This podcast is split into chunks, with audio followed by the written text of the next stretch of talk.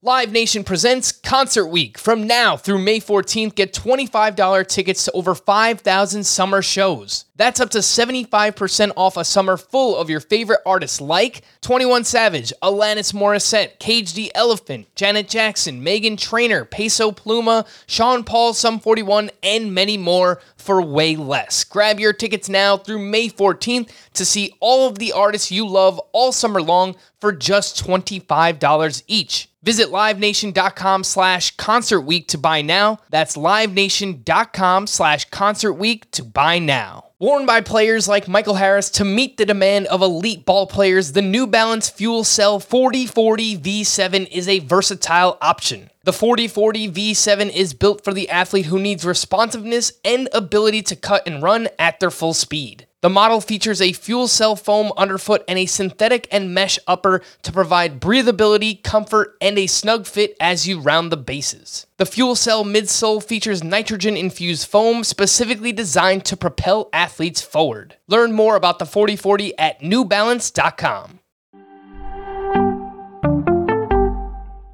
Welcome to the Fantasy Baseball Today podcast from CBS Sports.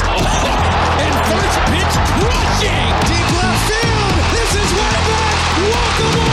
Got a fantasy question? Email fantasybaseball at cbsi.com. Get ready to win your league. Where fantasy becomes reality. Now, here's Frank, Scott, and Chris. What's up, and welcome into Fantasy Baseball today on Tuesday, December 26th. Hope everybody is enjoying the holiday season because I know the Dodgers and their fans certainly are, Scott. I am Frank Stampfl, joined by Scott White, and last month we did our first mock draft of the offseason. It was a traditional 5x5 roto draft, and we had a bunch of people ask, what about head to head points? Well, today, we are recapping our first head to head points draft, and I will highlight some of the biggest differences between the two formats where some players went in some, where they went in the other one, and we'll obviously compare and contrast. And we also had some new rules approved by the MLB Competition Committee. Nothing too drastic, but stuff that we'll quickly mention. And I don't know if we have any thoughts on it, we can bring those to light. Let's just jump right in here, Scotty, and we will start with our head to head points mock draft. This was a 12 team league using the CBS Sports head to head points scoring, and rosters include one of each infield position. Uh, three outfielders, one utility bat, and then on the pitching side, you start five starting pitchers and two relief pitchers with a five man bench. So that means in this format, you start 16 players versus 23 in the traditional 5x5 roto. Let's just start there. Tell me your strategy and roster building, how it might change in a shallower format versus a deeper one. Well, I would say that while we traditionally think of a points league as being the league that favors pitching, uh, where you where you lean into pitching more, I, I think the shallowness of the format makes me inclined to do it less. Not not only the shallowest of the the, the shallowness of the format, but the fact that in a head-to-head league, I feel like you're less susceptible to that snowball effect we saw befall so many starting pitchers last year, where they just have these disaster outings that would blow up their ERA. Uh, well, that still leads to a negative ERA in a roto league, but in a points league, you know, you you can just move on the next week, forget about it, and enjoy the good starts when they come. It doesn't have that lasting effect like it does in roto leagues.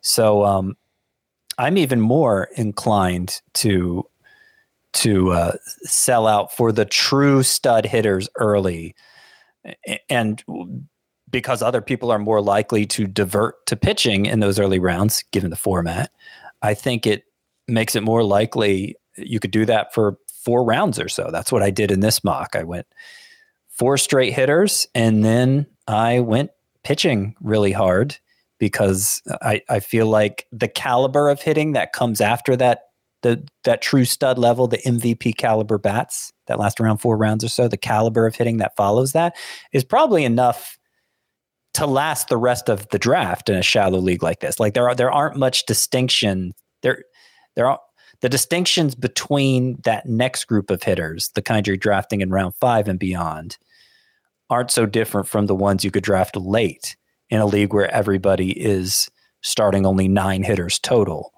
So uh, I went really heavy on pitching after those first four rounds, after going hitter, hitter, hitter, hitter.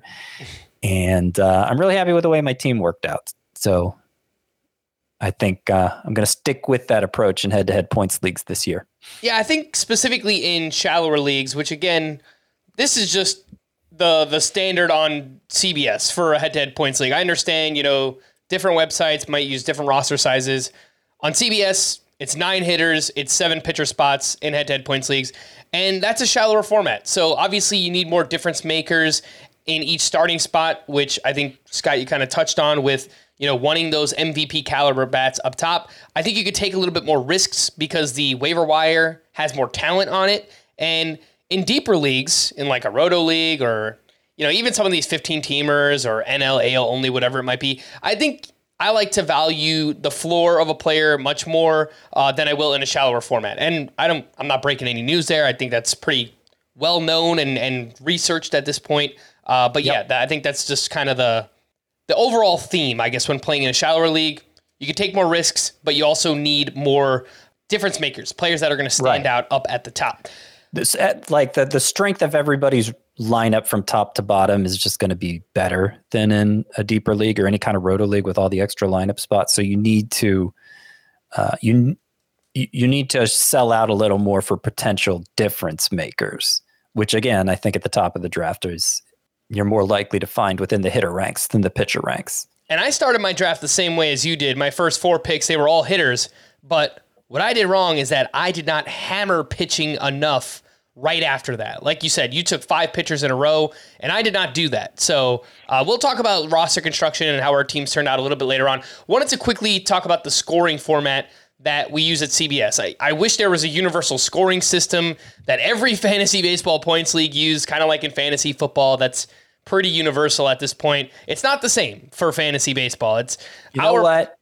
But here at CBS, we we are the kings of the points leagues, right? We we we cater to the points leagues more than anyone else out there. That's so true. I imagine our scoring format has more sway than most. I'm just saying, just speculating. And it is the format that I started playing on. I'm, I'm not just saying that, oh, company man, whatever.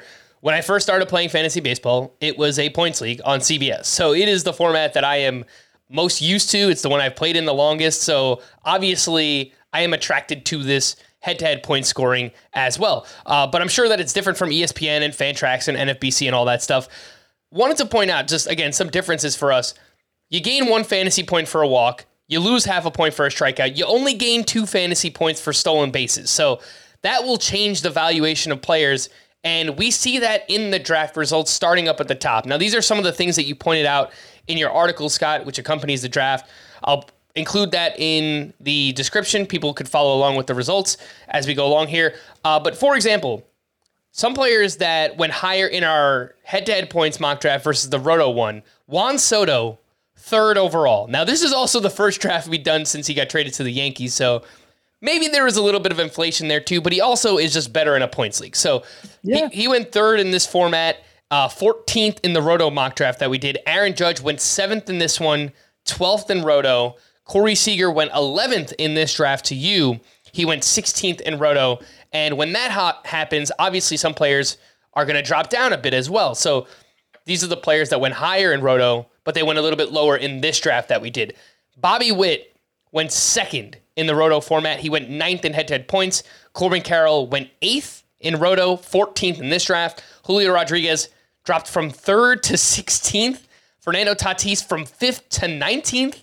Trey Turner from 11th to 20th. Uh, so I will ask you this, Scott: Is all of that justified? Do you think the names that I mentioned being higher, do they deserve to be? Should they be that much higher? And the ones that were lower, it feels like maybe it's a little bit exaggerated. I feel like maybe Julio Rodriguez and Tatis maybe slipped a little bit too far, but that also just speaks to the talent level in the first two rounds, you know? Right. That's what I think it is. Is that I've I've made this point several times before. I think there are 17 first round caliber hitters. I forget the pitchers, just 17 first round caliber hitters this year.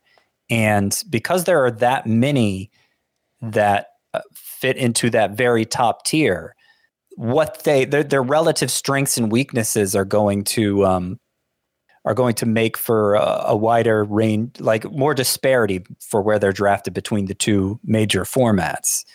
And I think for the most part, those those changes make sense. I mean, Julio Rodriguez at 16th overall, he's my third overall player in Roto League, so that sounds a little crazy at first glance.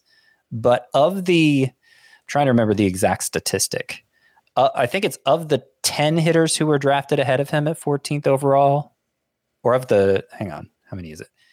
Of the 12 hitters, yeah, only two pitchers were taken. So of the 12 hitters drafted ahead of him, I don't know if I'm getting the stat right, but some like almost all of them averaged more points per game.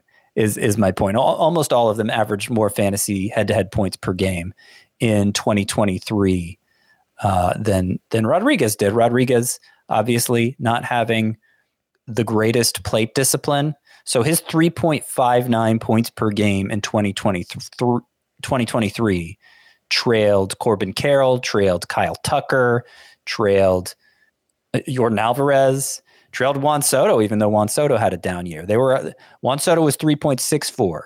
Uh, Kyle Tucker 3.81, Corbin Carroll 3.80, Yordan Alvarez 3.94. And again, Julio Rodriguez, as good as he was, only 3.59. And Bobby Witt, uh, who who went ninth overall here, even though he's my second overall player in Roto, it's kind of the same thing. Plate discipline issues. He was 3.65 points per game in 2023. So not up there with the 3.8, 3.9 point per game guys. Uh, and so I think it makes perfect sense. And uh, in fact, my rankings reflect that. I'm not saying Julio Rodriguez will go as late as 16th in every head to head points draft. There were a couple weird picks ahead of him. Austin Riley at 13th overall stands out. I don't see a lot of justification for that. But it wouldn't at all be surprising to see him slip to round two in this scoring format. Uh, him and Bobby Witt both, frankly, given the given the um, the high end alternatives who who profile a little better for this format again, it's the guys that have good plate discipline, maybe the guys that, you know, are going to hit loads of home runs, right? In Roto, you're trying to create a balanced roster, obviously. So, as many players as contribute in all five hitting categories, those are the ones that get pushed up, right? Again, I'm not breaking any news here, but just trying to point out some of the difference, the differences between the players uh, that get pushed up in this format versus the ones that might get pushed down a little bit. And let's focus on that a little bit more, Scott, because I chose five hitters that saw the biggest rise in where they went in the points league mock that we did versus the roto mock that we did a month ago. So Alex Bregman went 38th overall in this draft, and he went 72nd in the roto one. Adley Rutschman went 46th in this draft. He went 69th in roto. Ketel Marte 67th in this draft, 108th in roto. Uh, Max Muncy 77th in this draft, 97th in the other, and Steven Kwan, 99th overall, just inside the top 100. He went 175th in Roto. And for all these players, Scott, they have good plate discipline. In the case of Adley Rutschman, he just plays so much that that playing time advantage just really sets him apart from other catchers. He hits a lot of doubles. He has good plate discipline as well. Max Muncy, a very clear OBP versus batting average standout. So again, that one makes sense. And Steven Kwan, you know, he doesn't really contribute much in in any category in a roto league, but you know, eighth in plate appearances, a 10% strikeout rate, that will definitely help in this format. Yeah, just by avoiding strikeouts, Steven Kwan ends up being not a stud in this format, but like a, a, a, a player who clearly deserves to start in this format, even though he was pretty underwhelming by roto standards last year trying to see if I can find his points per game. So yeah, he's 35th in my outfield rankings, 2.90 points per game for Steven Kwan this past year, which was better than Jazz Chisholm, it was better than George Springer. It was better than Michael Harris. It made Steven Kwan uh, pretty good. Now I rank those three players I just mentioned. I all rank ahead of Steven Kwan, even in points leagues for next year. But like that's that's part of what I meant earlier when I was saying that you get to a certain point in the hitter ranks where in a shallow format like this, there just isn't that much differentiation between, you know, like a fifth and sixth round hitter and like a, I don't know what round exactly, 12th and 13th round hitter. Uh, they're they're they're all looking pretty similar at that point in terms of average per game output. And if you are drafting hitters in those middle rounds, in the 12th or 13th round, like we said earlier, in a shallower format, you're more likely to take those swings because you want to find a hitter that's going to excel and and move ahead of the bunch, ahead of the pack, not just kind of like you know be steady Eddie. Um, Steven Kwan, by the way, if you look at cumulative fantasy points, Scott, he finished as the 17th best outfielder in points leagues this year. He was 37th in Roto, so that that's a pretty massive difference, right? I, I understand points per game versus like overall points. Obviously, there there are some differences there, and his playing time definitely gives him an advan- an advantage in the cumulative points. Uh, but yeah, Steven Kwan definitely one that excels in this format. What about hitters that went the other way? So uh, ones that dropped down from where they went in Roto to where they went in this draft. So Bo Bichette who I actually selected 47th overall. He went 29th in the Roto mock draft, which, you know, might shock some people, but he has bad plate discipline. He doesn't walk very much. He averaged 2.9 fantasy points per game. That was same as Steven Kwan. Yeah, that was less than JP Crawford and and yeah. Nico oh, Hoerner yeah. and Gunnar Henderson, you know? So interesting there. Um, Elly De La Cruz. JP Crawford, that's the headliner of that group. My goodness. Elly De La Cruz. Now, this is an interesting one, Scott, because he went 28th in the Roto draft. He went 61st in head to head points. I don't, it might be overstated because he still averaged three fantasy points per game because he was just so electric still. I mean, sealing as many bases as he did and hitting home runs. Yeah. Um, but his plate discipline is very bad. I mean, it's a near 34% strikeout rate, only an 8% walk rate. What do you think? Do you think this should, it should be that different for Elly De La Cruz?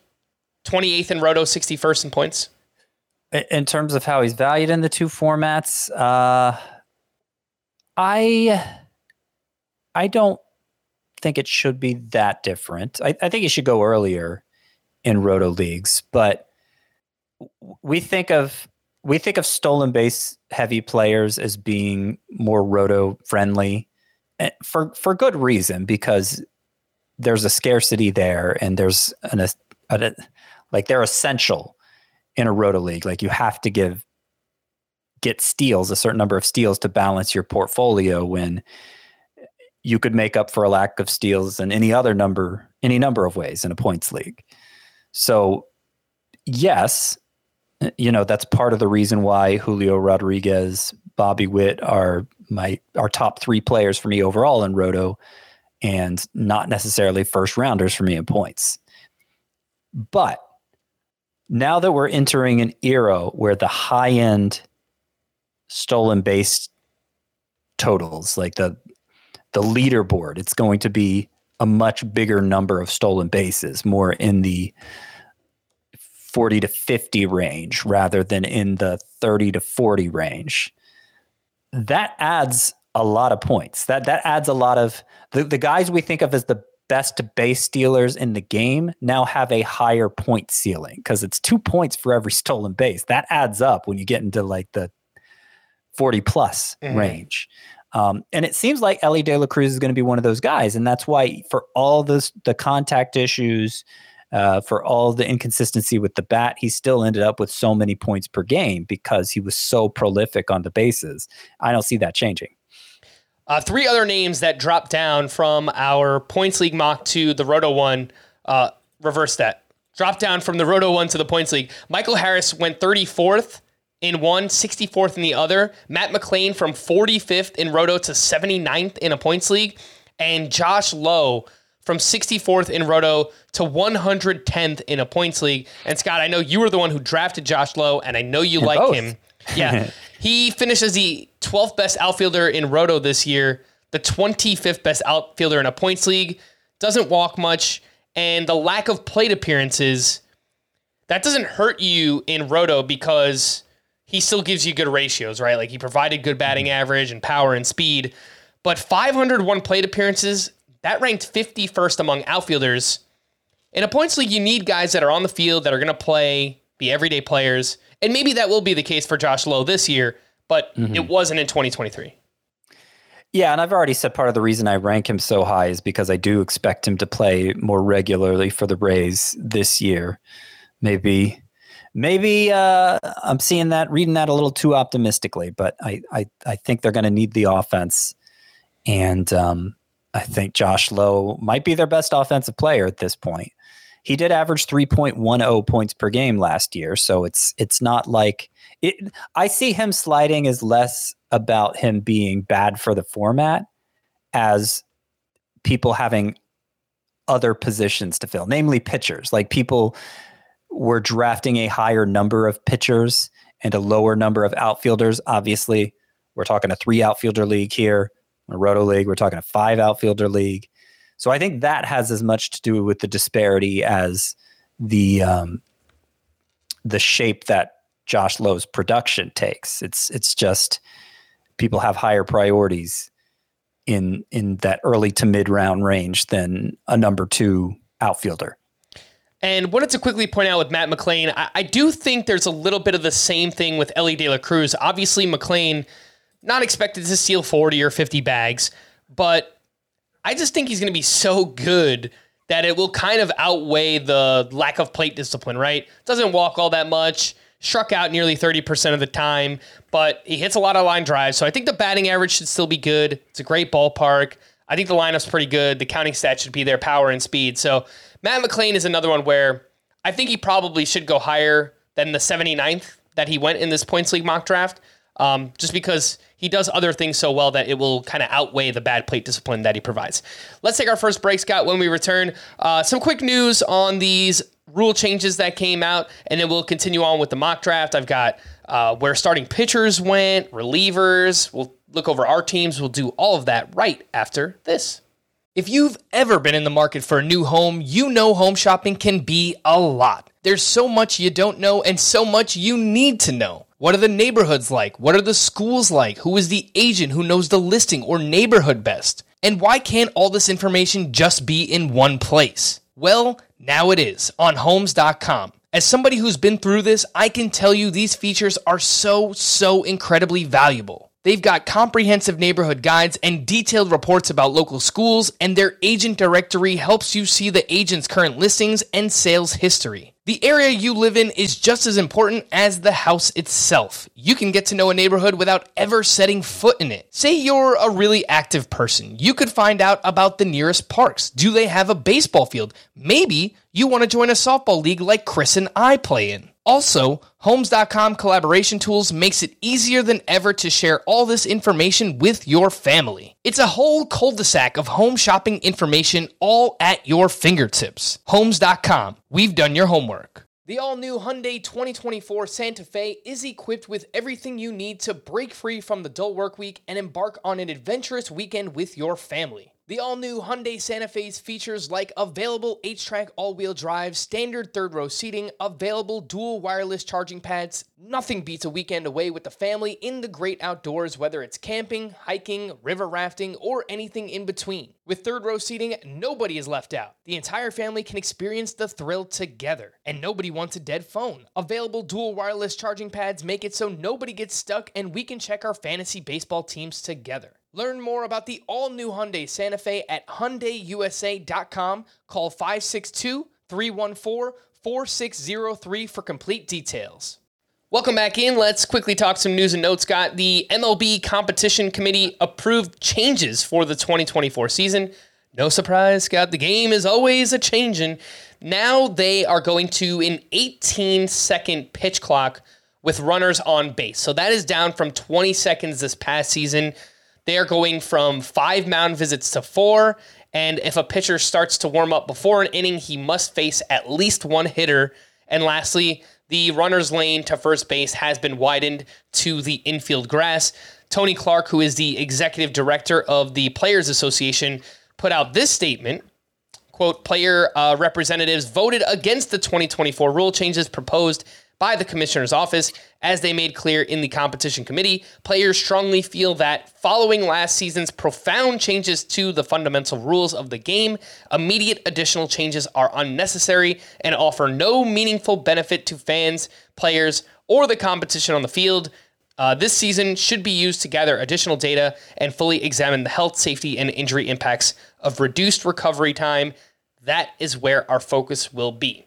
Obviously these are not groundbreaking changes, Scott, and I guess we'll have to wait to find out about like the ball and the environment and all that stuff. Uh, but I kind of agree with Tony Clark here. I, I figured, you know, another season with the rules they just implemented in 2023 to kind of gather more data and see what kind of effect it has on pitchers and injuries and all that stuff. That seemed like the prudent thing to me, but it just feels like baseball is so ah, they're they, they so badly want to cut off the, the the game time by like three to five minutes and and so that's why they're making these changes. So yeah, I mean, look, at, at this point, I was so happy with the way it turned out last year. Uh, it did raise some questions from a fantasy perspective that still have yet to be answered, like um, what impact did the the pitch clock have on performances for certain pitchers. I, I don't think we we really have a good grasp on that yet. But just from an entertainment standpoint, how much more enjoyable it was to watch a game, it was it was huge. So, uh, you know, I'm I'm I'm with the overall endeavor to to make it even faster paced. I don't think there will be a meaningful difference here in, in as far as that goes. I mean, part of the justification why MLB decided to shave two more seconds off the clock with runners on base is uh, pitchers on average began their deliveries with 7.3 seconds on the clock still. Uh, now, I'm obviously there were times when they took the full 20 seconds, but on average, they didn't come close to taking the full 20 seconds. So I don't think it'll be a meaningful difference to make it two seconds shorter. Um, and I don't think any of these rule changes are really worth fretting over too much. Yeah, I I guess the one main thing, the main pushback that I do agree with is leaving it alone for now for another season just to gather more data and see if there's any yeah. correlation between pitcher injuries and because now you're changing the data sample again by dropping from 20 seconds to 18 seconds. Sure. And Look, they, I, have heard it is worth pointing out though that like it's it's not like it was brand new rules for the major leagues. They had been testing these rules yeah. in the minors for multiple years. For so sure. there is more data than just the one season. But I, I think like if I'm looking at this from the perspective of okay, I commission a lot of fantasy baseball leagues, I would be careful not to introduce too many rule changes too fast. I, I always like to be slow about that and really assess what some of the unintended consequences are before I uh, before I uh, you know take it a step further. Yeah, and yeah, I've heard different opinions, and I guess not even opinions. Like you know, I've seen different data points that point out that there wasn't really a big spike in pitcher injuries this year, even though I guess it might feel that way for us. But then you hear, I, I've listened to Max Scherzer do interviews where he has said that, you know, the pitcher injuries were more drastic this year than before. Like the length of time they were on the IL or the severity of the injury. But I don't know but if there's you know data. What? There's data to support that yet, so it might just kind of be hearsay from Max Scherzer. I, I think the sticky substance ban might have even more to do with that. True. And so it's there. There are multiple variables here competing for that narrative to the extent that the narrative is even true. Right. Well, that's where we are. That those are the latest rules. Again, it's nothing that's too groundbreaking, and we'll see where they go from here. Obviously, we've heard about the the robo ump zone for a while, the the ability to challenge a pitch. So maybe those things are coming in, in the next couple of years. We shall wait and see. Let's get back into our head-to-head points mock draft, Scott. And we were talking about hitters, ones that move up, ones that move down in this format. And uh, wanted to talk more about starting pitcher strategy because you, you kind of touched on it at the top typically in this format, I think people want to lean on starting pitching and making sure that they get those aces early. Uh, and we've heard that for years. I mean, you can always try and play the the volume game like you did, just taking a lot of those, not necessarily glob pitchers, but um, you know, middle round pitchers. You could stream two star pitchers, uh, but they're obviously not as reliable, not as consistent as uh, the pitchers up top. Um, so a change that I noticed, Scott, is that elite starting pitchers used to consistently outscore elite hitters. That is not the case anymore, at least based on this environment. Obviously, Acuna was in a class of his own. He scored 108, 100, 817 fantasy points.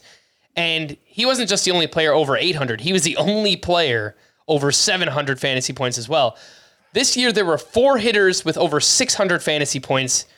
There was only one starting pitcher over 600, and that was Gerrit Cole. If you drop Yep. down to 500 fantasy points, there were 21 hitters that hit that benchmark. There were only eight starting pitchers who had 500 plus fantasy points. And if you look at 2022, those were reversed. So there was more with 600, more pitchers with 600 fantasy points. There were more pitchers with 500 fantasy points. So I just thought that that was interesting to point out the environment. The elite hitters are scoring more fantasy points than the elite pitchers, and it hasn't typically always been that way. Yeah, and, and that's something we've talked about before when we've talked about pitchers for looking ahead for 2024 is uh, in 2023 with with all the environmental changes happening, whether it's the sticky substance or the uh, shift ban or more activity on the base bat base paths, potentially something else going on that we haven't even pinpointed yet. There, there's, there, there, uh, they've come together to kind of to kind of chisel away at the upper level of the pitching ranks so that it, it's not as dominant at the top anymore. And that's another reason why I don't think it makes sense to invest er, heavily in pitching early, regardless of what format you're talking about. I'm, I'm sure people are gonna already. Uh, already, I can tell people are going to get tired of me saying that. That's going to be a message I'm hammering home all throughout draft prep season. But it's, I'm I'm very convinced of it, and I think it's, you know, within the entire history of playing fantasy baseball, I think it's more in line with that than not. Uh, it's it's only been in more recent years that pitchers have at all been in comp had at all been comparable to hitters at the top of drafts. Um, and and a lot of the reason for it was because the high end pitchers were so so so incredibly good. Uh, just not seeing that anymore. So, how did people in this mock draft select starting pitchers? Oh, oh, wait, wait, one, one, before we get into that, All one right. more distinction between how to approach pitchers in this versus how to approach it in Roto, because my rankings between the two formats are probably more different than they've ever been. Usually they're almost identical, how I rank starting pitchers in those two formats. Uh, but for as much as I've driven home the idea of, of, of emphasizing strikeouts in Roto leagues, because that is of the five categ- of the p- five pitching categories, or I guess the four starting pitcher categories, that's by far the most predictable, and it says something about a pitcher's overall upside too. Well, the latter is still true for points leagues. It does say something about a pitcher's upside, but the strikeouts themselves aren't as essential. Just like stolen bases aren't as essential, strikeouts aren't as essential. Uh, they're they're not their own category, obviously, and they're only worth half a point each in standard CBS scoring. In some leagues, they might be worth a full point each, and, and maybe the assessment changes. But for standard CBS scoring, strikeouts for pitchers are only half a point each. And so I don't think all the risks, all the risk I'm willing to take on for high strikeout guys in Roto, like, um, uh, I don't know, Freddie Peralta, Kodai Senga, I'm not as willing to take them on in points leagues because I think you can you can piece together a rotation of fine pitchers. You know, you can play matchups, you can play two start weeks, you can you, there are workarounds at pitcher more in points leagues than in roto. So um, my rankings look a lot different. And some of those strikeout guys that I have so high in roto are pushed down quite a bit in my points league rankings. All right. Well, how did we see starting pitchers drafted in this specific mock that we did?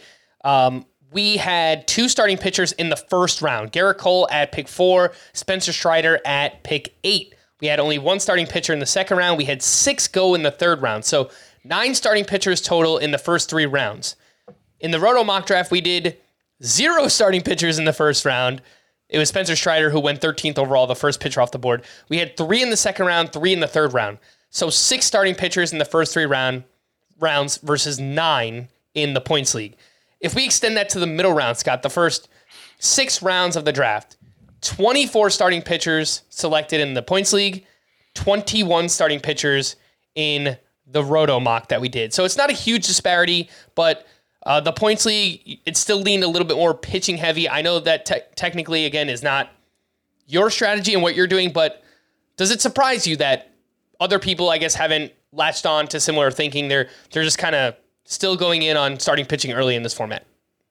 No, it it doesn't surprise me. Even you know, going back 10 years ago when I was doing this job and I was very much hitting over pitching regardless of format too. That that's a battle I was always fighting in this format is just people are pre-wired to think, okay, head-to-head points league, I got to go pitching. What surprised me actually is uh, you said 9 in the first 3 rounds in this mock? Yep. 9 starting pitchers. That's quite a bit less than went in the first 3 rounds la- last year. So I, I think I think people are more or less recognizing what I'm res- recognizing. They may just not they may not be going as far with it as I am. All right, let's talk about relief pitchers because typically they do go later in the CBS head-to-head points format because they just don't score as many fantasy points. They don't score as much as starting pitchers. They don't score as much as some of the elite hitters up top. And obviously, in a roto league, saves are more scarce. They're a category onto their own. And obviously, you still need that category to compete in that format. So this year, six relief pitchers scored 400 plus fantasy points. 29 starting pitchers scored 400 plus fantasy points. So, just to give you a little perspective, I understand there are more, no, not even, there are more starting pitchers than there are closers, obviously. So, um, but it's just, you see it in, in the points scored. And specifically in this draft, the first closer, Devin Williams, he didn't go until the ninth round. Uh, in Roto, Emmanuel Clase went in the seventh round as the first closer off the board. There were eight closers taken in that format before Devin Williams was selected in the ninth round of this draft. So again, just to kind of give you some perspective, and I think it makes sense, Scott. Again, you need saves; they're categories onto themselves. Closers are going to go much earlier in that format um, because they just don't score as many fantasy points, and there are sparps, starting pitchers as relief pitchers, which are kind of a cheat code. Um, but I guess overall, your thoughts on relief pitchers, how early they should go, and, and I guess what your strategy is for this format. Uh, my strategy in this format for relief pitchers is usually just wait until the end of the draft. And only two relief pitchers are started on every team. And that's not even counting the Sparps, which are going to be mixed into a greater degree in this format because this is the format where Sparps matter. So I usually wait till the end of the draft or pretty close to fill both of those spots because there's just enough to go to oh there's there's plenty enough to go around when only 24 spots need to be filled. And i think that's even more the case this year because the relief pitcher crop the, the closer crop specifically is so much more promising this year than it's been the past few years. I mean this time last year there was something like eight to 10 relievers who I felt confident were closers. Right now, there's more like 24, 25 uh, who I feel confident are closers. And most of them are pretty talented. Like most of them got in that job because they deserved it, not just by default. Famous, so, uh, famous last words. well, yeah. I mean, it's it's inherently volatile the role, but you know what you know going in, and you don't know exactly what's going to go wrong. So, um, and you know, because only 24 are required to be rostered, there's always alternatives on the waiver wire in this format. I say all that, and I, I noticed I draft. I drafted Raisel Iglesias in this league. I think just because the entire closer crop got pushed down so much that you know there there wasn't much downside to taking Raisel Iglesias where I took him. But normally, I wouldn't even aim that high. Uh, on the subject of Sparps, uh, I will say it can be the approach can be a little overrated. It used to be it used to be more promising back when pitchers took on bigger workloads, but the guys who are retaining relief pitcher eligibility from last year, understandably, they're not going to be given as bigger workloads. The, the workloads aren't going to be as big because they weren't in a starting role to accumulate enough innings the year before, and so um, the overall output. Uh, generally speaking, a closer is going to outdo it unless it happens to be a two start week or something like that for the pitcher in question. Um, obviously, at the high end, that's different. Cole Ragans the best Sparp this year, is my number one reliever for points leagues. Uh, I'm also very high on Michael King as a Sparp. I'm Ryan Pepiot as a Sparp. He's actually RP only to begin the year in CBS leagues. Um, it's a good year for Sparps, relatively speaking but you can take that strategy too far. Nick Pivetta is a Sparp, Chris Paddack, Frankie Montas. I mean, those are end of draft kind of guys, but they are ones with upside who are worth acknowledging. Yeah, the only other name I was going to mention was Nick Martinez, who has the chance to start with the Cincinnati Reds. We don't know that for sure. Uh, but again, those are some of the Sparps starting pitchers that have relief pitcher eligibility on CBS. Let's take our final break, Scott. When we return, let's get into our teams, talk about our early draft picks, some of our strategy. We'll look at the hitters, pitchers, uh, and overall what we thought. Do, did we like our teams? We'll find out right after this. This episode is brought to you by Progressive Insurance. Whether you love true crime or comedy, celebrity interviews or news, you call the shots on what's in your podcast queue. And guess what? Now you can call them on your auto insurance too with the Name Your Price tool from Progressive. It works just the way it sounds. You tell Progressive how much you want to pay for car insurance, and they'll show you coverage options that fit your budget. Get your quote today at progressive.com to join the over 28 million drivers who trust Progressive. Progressive Casualty Insurance Company and Affiliates. Price and coverage match limited by state law. Robert Half research indicates 9 out of 10 hiring managers are having difficulty hiring. If you have open roles, chances are you're feeling this too. That's why you need Robert Half. Our specialized recruiting professionals engage with our proprietary AI to connect businesses of all sizes with highly skilled talent in finance and accounting, technology, marketing and creative, legal, and administrative and customer support. At Robert Half, we know talent. Visit RobertHalf.com today. Welcome back in, and let's get into our team, Scott. For those watching us on YouTube, I will uh, pull up a little tab here so you can follow along. You can. We'll start with Scott's team, and there you go. Have it up on the screen so you can look at it there. Or if you are following the article, then you can uh, also follow along. So I was drafting second overall, and Scott was drafting 11th, which is great. We get far away from each other, no sniping each other, Scott. It's best to leave it that way. Um, and let's just get it. I mean, look, your first four picks, you talked about it. You started with Corey Seager and Corbin Carroll, which is like, okay, that's amazing in any draft, but even in a points league, I think that's great. And then Jose Altuve and Bregman. So uh, double tapping the Astros there at the 3 4 turn. And it might startle some people to hear, oh my gosh, Alex Bregman in the fourth round. But as I mentioned earlier, he is someone who excels in this format, and he's someone that should probably go two to three rounds earlier in a points league yeah. versus a roto league. Same number of points per game uh, in 2023 was Alex Bregman as Austin Riley, 3.33 points per game for both of them. More points per game than Rafael Devers, far more than Gunnar Henderson and Manny Machado. So he is he is legitimately a stud in this format, given his terrific walk to strikeout ratio. Uh, I, I also think it's it's kind of topsy turvy. You said Corey Seager was my first round pick.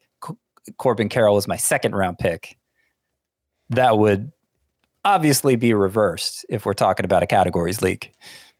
Yeah, uh, but I think obviously you got your base down there uh, with the uh, first four hit, uh, hitters that you took there. Your next five picks were all starting pitchers, as we mentioned. So Cole Ragans, who does have that relief pitcher eligibility as well, followed by Justin Steele, Zach Eflin, Joe Musgrove, Merrill Kelly. When you first drafted Reagan Scott, were you planning on him being a reliever for you? Because I, I noticed that you actually drafted two good closers, and boom, you just popped Cole Ragans back as a starter. Yeah, yeah. I, well, like I was saying earlier, like there there are so many good closers to go around that uh, it, it, became clear to me the value was more at that position than at starting pitcher, and so that caused me to bump Ragans to to SP. And you know, it might cause me to move Ragans down in my rankings for this format. I, I had him elevated in the starting pitcher rankings in part because I liked that relief pitcher el- eligibility. But I, am not sure that it's uh, I'm not sure that it's as valuable this year. At least on draft day, I'm not sure it's going to seem as valuable given given the quality of the the closers available. All right, so let's get into the rest of your team here. We'll start off with the hitters that you wound up with, and we'll just go down the line. Starting with your catcher, who was Mitch Garver, currently a free agent. We'll see where he winds up. Yan That's my last pick, I think. Uh, I, I, I, went cheap at catcher, but I really do like Mitch Garver. If he lands with some team as his DH, I mean, points per game last year for Mitch Garver, 2.86. That's more than Willson Contreras, Yainer Diaz, JT Realmuto. And he was he was definitely a quality bat there in the second half. That seems to be an early theme I've noticed, Scott. Through two drafts, it's kind of wait on catcher, huh? Yeah. Yeah, I mean it's never at that impactful of a position. Yeah. And feel like, you know, it, it, it wasn't so long ago like JT Realmuto was an obvious standout. Maybe Will Smith would be up there with him, but I, I think it's I think it's deep enough that particularly in one catcher league, like you can maybe it doesn't work out with Mitch Garver, but there's going to be somebody else. I, I don't know. I presume Logan O'Hoppe went undrafted. Uh, There's going to be some alternative with enough upside that uh, I won't I won't miss making the the heavy investment, especially since I mean, other than Adley Rutschman, I'm I'm not sure there is a clear number two. So it's uh, I don't know. I just don't think it's the best use of draft capital. All right, your first baseman was Yandy Diaz, followed by Jose Altuve, Alex Bregman, Corey Seager, Corbin Carroll, and then your other outfielders were Josh Lowe and Jung Hoo Lee, and your utility bat Marcell Ozuna with Josh Naylor on the bench. So Jung Hoo Lee is an interesting one because uh, I think he's someone who plays up in a points league. Um, Definitely. you, you look at what he did this past season in the KBO. He had more.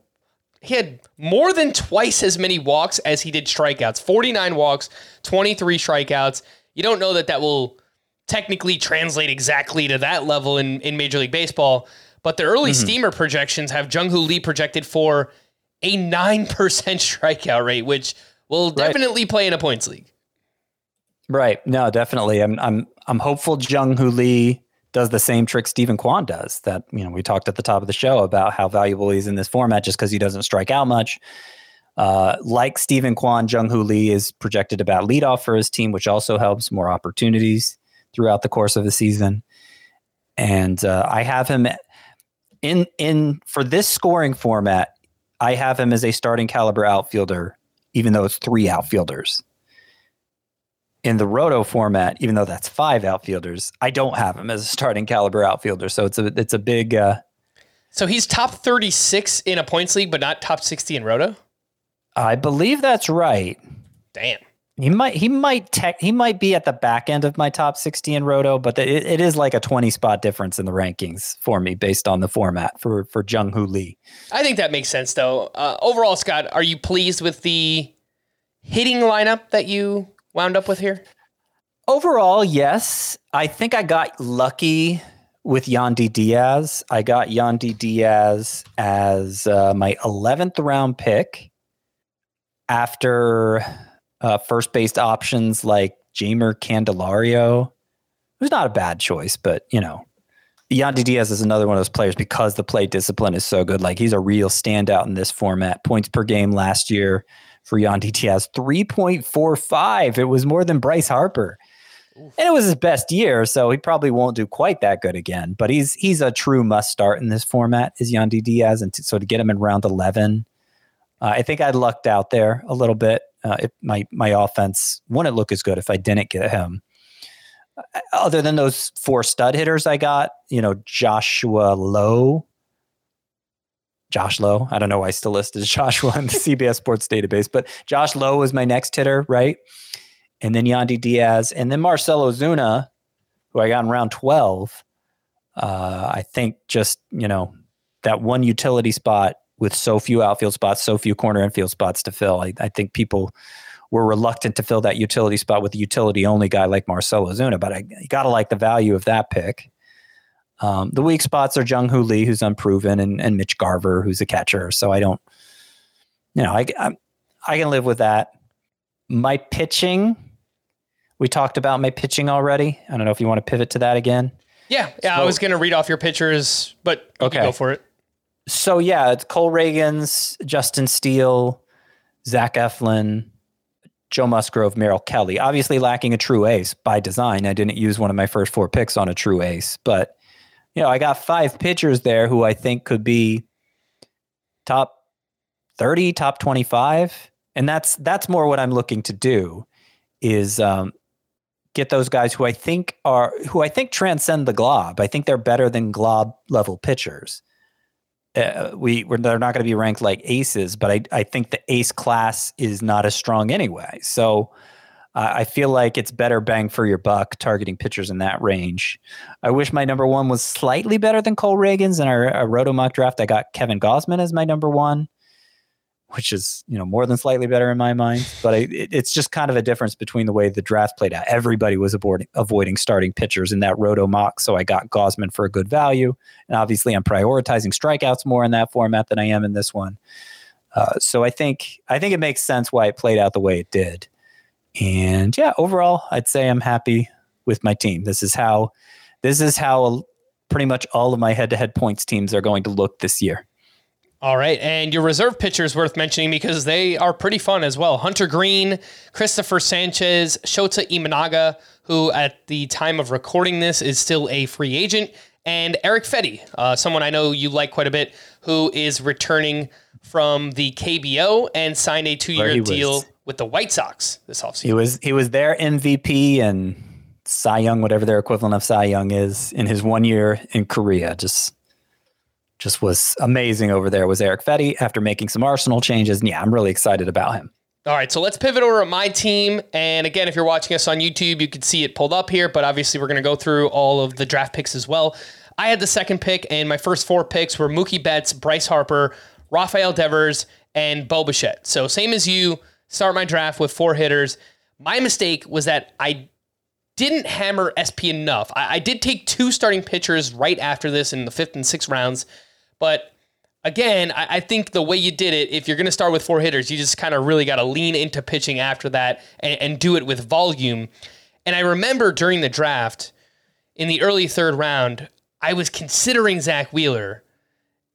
And if you listen to our recap and, and our early starting pitcher rankings, you could tell I, I like Zack Wheeler. I'm going to have him ranked as my SP3. I, I, think he's at the the forefront of that next group. You know, I don't consider him in the conversation with like Strider and Gerrit Cole, but like once we're ranking Wheeler and Corbin Burnes and Kevin Gausman and Zac Gallen and those guys, I think Wheeler is you know at the top of that group. So um, I remember thinking about taking him, but man, like Devers was so enticing. I he's an elite hitter as well, so I took him and I was like, all right, let's see how it turns out. Um, and ultimately it feels like my pitching staff needed another pitcher up top. And we'll, we'll get to the pitching a little bit later on. I want to go through the rest of the hitters. Um, starting with my catcher, I got Yainer Diaz, breakout pick. I mean, he technically already broke out, but as a full time catcher, hopefully for the Astros, can even break out further, hopefully in 2024. My first baseman is Bryce Harper. Then I have Bryson Stott, Rafael Devers, Bo Bichette, Mookie Betts, George Springer, Seiya Suzuki, Spencer Torkelson with uh, Junior Caminero on the bench. I got him with one of my last picks. He, I didn't even necessarily want to take a hitter on the bench, but he just lasted so long. I was like, all right, let me take a, a fun upside bat for the bench here. The clear weakness, I think, Scott, Bryson Stott, my second baseman. Outside of that, love the offense, but mm-hmm. you'll find out in just a little bit why I didn't necessarily love the way that my pitching staff turned out. It's you see all these enticing hitters in the middle rounds, and I'm like, bloop, bloop. I just kept wanting to like draft hitters, and that's what I did. Right. So. Right. Yeah. No, that's going to be because I, I do think, for what it's worth, I mean, just on paper, I do think your lineup looks better than mine. I will tell you now, for obvious reasons. I drafted Max Scherzer. This was before the injury, but even if Max Scherzer was healthy, I would say that I have a worse pitching staff than you. So yes, yeah, that's. I I think the advantages your lineup has over mine are mostly superficial. Like George Springer is obviously a much bigger name than Jung Hoo Lee. I think in this scoring format, though, especially with the way George Springer seems to be trending, I, I don't think practically speaking they're going to be that different. And that's kind of what I'm talking about when I say, you know, around five, six hitter versus around 11, 12 hitter. What's are they? Are they really that different? They're going to look different. That they're going to look better, but I don't think practically speaking uh, they're they're going to be better. So that's why I think it's you really need to capitalize on the the pitcher ranks at that stage of the draft more, especially in this scoring format. Um, so your offense is great, but uh, you know, as you said, like Spencer Torkelson was such a great value, Junior Caminero on your bench was such a great value, and, and that's what's going to happen in these shallow lineup leagues. I mean, Noelvi Marte went undrafted. JD Martinez went undrafted. Wow.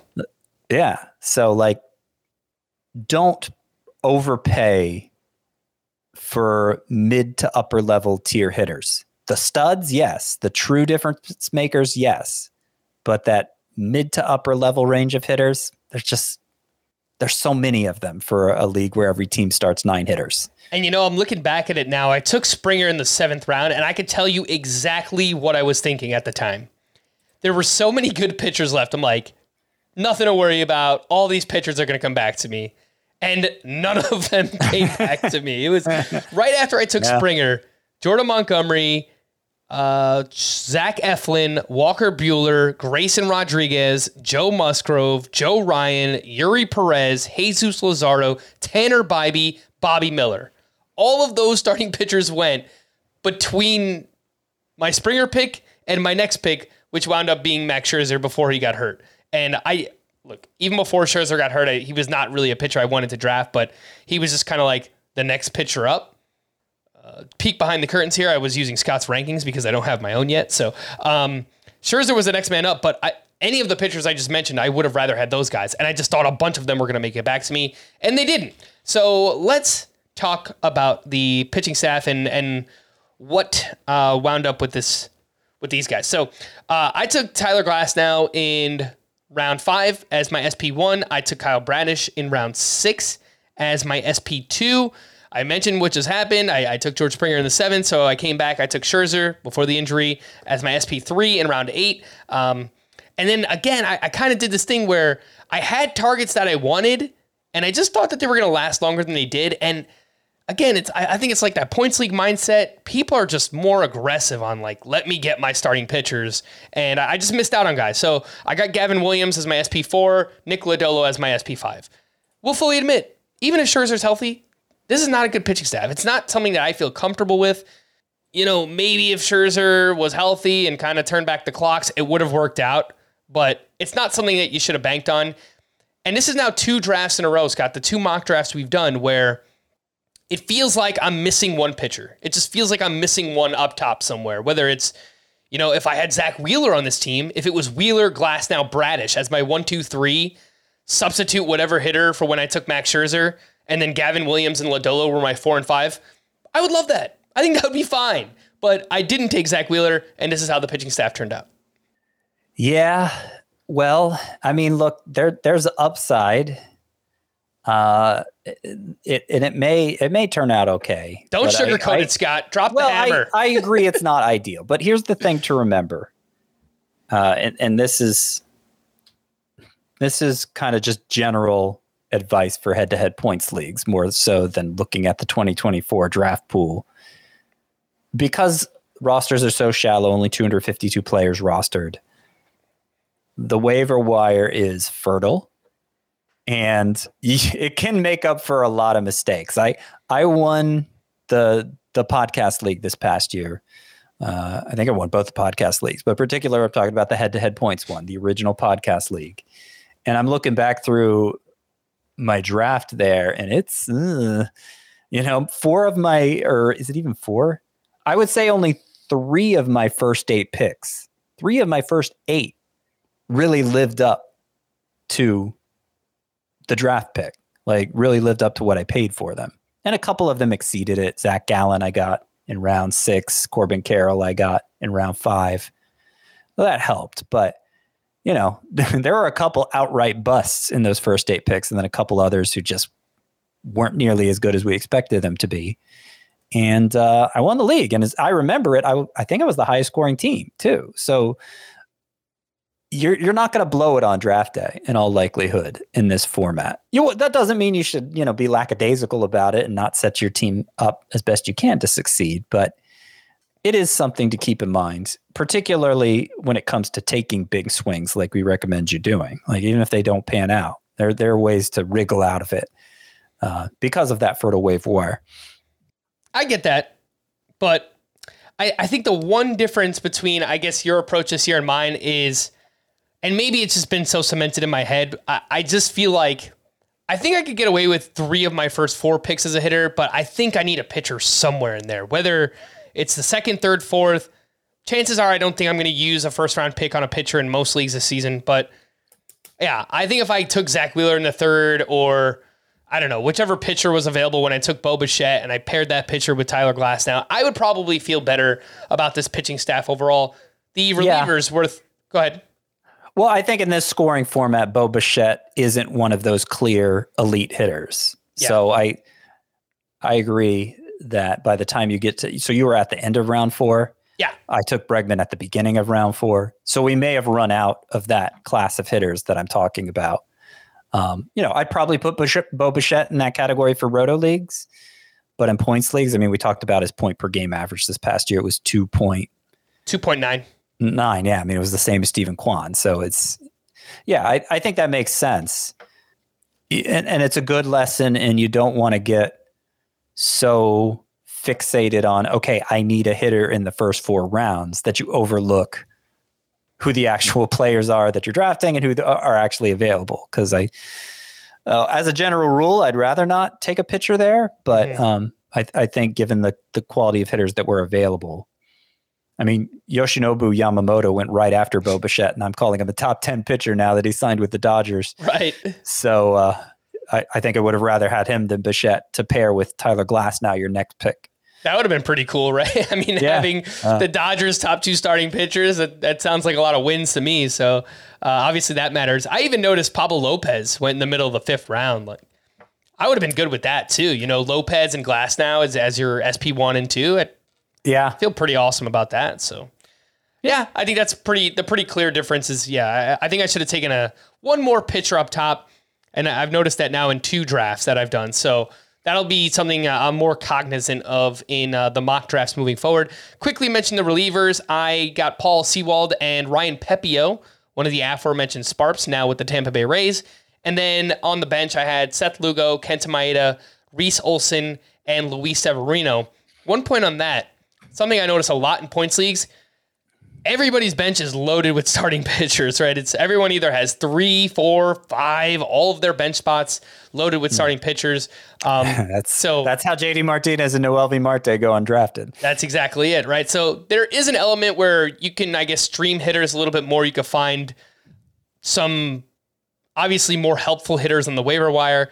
Pitching, you know, some guys will emerge as they do every year, but uh, yeah, there's a lot of them are also going to be drafted. I remember looking for names at the end of the draft. There was uh, not much left, so keep that in mind as well. Anything else, Scott, that you'd like to add to your team this draft that we did? Uh, I have Josh Naylor on my bench, Yeah, and I got when did I get him? I, that's a pretty good pairing with Yandy Diaz too, because if if Yandy Diaz gets hurt, Josh Naylor was also great in this format this year. Seventeenth round pick. 3.2 So point he's two somebody- fantasy points per game. Yeah, three point two two. You said that same as Christian Walker, basically. Yeah, Uh, yeah, I mean that that's another example of that. Uh, it, and look, I I hate to use a bench spot on a hitter in this format, but they're just so good. the ones that are available late that kind of feel like you had to. I mean, the other side of the coin, just to name some of those starting pitchers who were drafted late that we don't think of as being 12 team options, but you know, when everybody's loading up their bench with starters, it's going to happen. Brady Singer Ugh. was drafted. Chris Paddack was drafted. Oh, you know what? I'm sorry. I had last year's draft results pulled up. Brady Singer probably wasn't drafted, but here are some pitchers who were drafted. So Frankie Montas, who we mentioned, uh, Kenta Maeda, who you took, Frank, uh, Erick Fedde, who I took, Yeah. Miles Mikolas was drafted, Graham Ashcraft was drafted, Joe Boyle. Joe Boyle, yeah. Uh, Not to say that these are bad picks, but again, you wouldn't expect them necessarily to go in a Right. 21 round to draft. go ahead of Noelvi Marte. That just sounds odd. Kutter Exactly. Crawford, Yeah. Josiah Gray. Yeah, you get the idea. Yep. All right, we're going to wrap there for Scott. I am Frank. Thanks as always for tuning in to Fantasy Baseball today. Please make sure to follow and leave a five star rating on Apple or Spotify. And we'll be back again on Thursday. Bye bye.